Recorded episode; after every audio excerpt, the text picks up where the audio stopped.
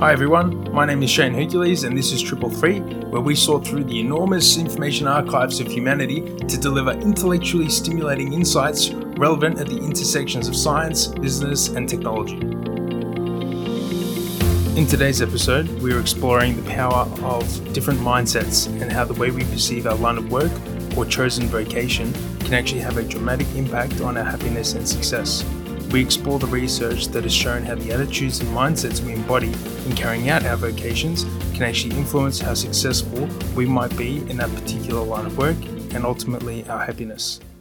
The idea for this episode first came to me when reading The Happiness Advantage by Shawn Achor. This is an extraordinary book for anyone who is looking to acquire more perspective on positive psychology and happiness and success in work the book actually references a 1997 article in the Journal of Research in Personality, and this article was called Jobs, Careers, and Callings People's Relations to Their Work.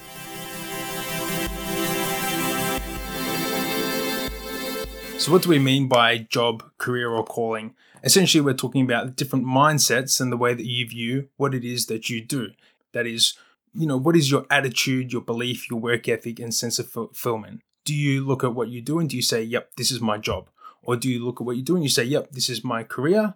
Or do you have the mindset where you're like, yep, this is my true calling? So we'll just dive into each of these into a little bit more detail to provide a little bit more context.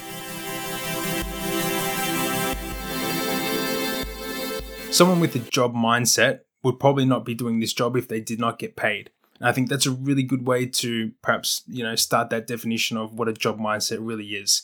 If, you know, someone considers the work they do to be a job, if they had the option to do something different, they probably would. The job earns the money, the money able, enables them to survive, to buy things like an iPhone, a new pair of shoes, a new dog, a new house, etc. The money that comes from the job pays the bills and allows them to get their stuff they need or want. When the job stops, they're not thinking about it. It's back to normal life they're not too concerned in their downtime about what their job is. It's really just about the money, and the money is about keeping up with the Joneses and this person's idea of quality of life. And I suppose the person's attitude towards the job is a direct reflection of what is important to them.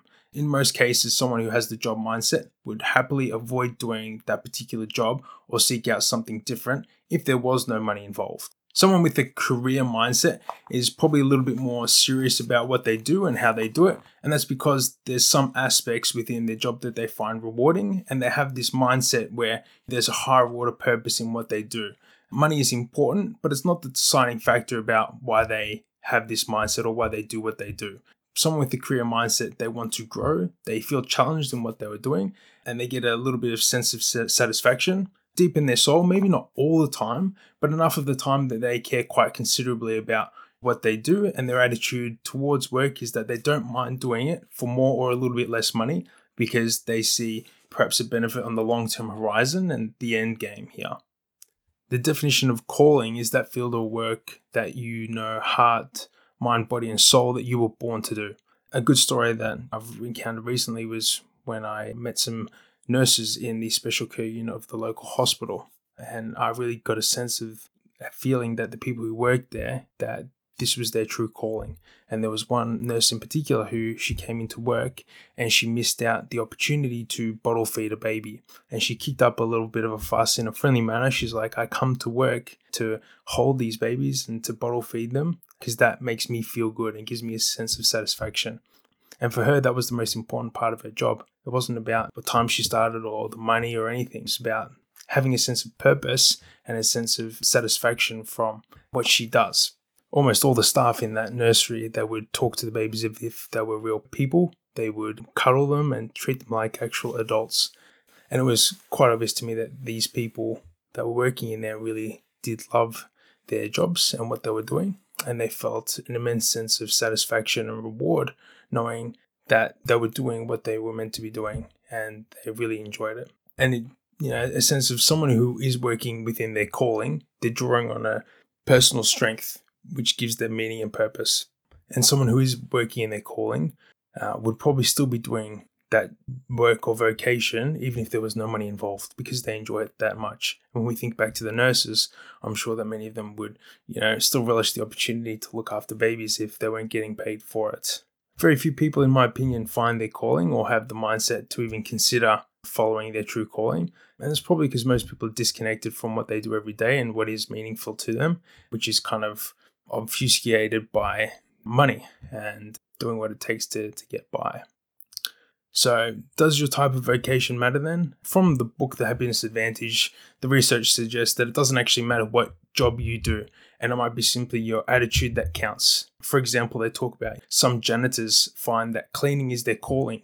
They connect this with, you know, higher order purpose. For example, janitors at a, a, school might feel like they're keeping the environment clean so that students don't get sick and they're able to graduate and live successful lives. And they feel like they're fulfilling an immense sense of purpose or duty by keeping the school clean. And this is in contrast to some doctors um, and surgeons who might view their work as a job. And in this job, they don't get any satisfaction or reward and they're not really happy with it. And so it doesn't really matter what kind of vocation you are in, it's your attitude and your mindset that dictates your happiness and success. Research from the Happiness Advantage suggests that people who do find their calling, they're ultimately more successful in life. And that's because they're happy with what they're doing. And when people are happy with what they're doing, they become better at it. And you've got this naturally, you know, self-perpetuating process where people become good at what they do, they're happy what they're doing, so they become even better at what they do, and that makes them even happier. And it kind of just goes in this big circle. So maybe it's time for people out there to start thinking, you know, what are you really good at and what do you enjoy? Follow your heart and mind and pay a bit more attention to yourself, your surroundings, and how you feel at work. You just might be more likely to become aware of and hear your calling.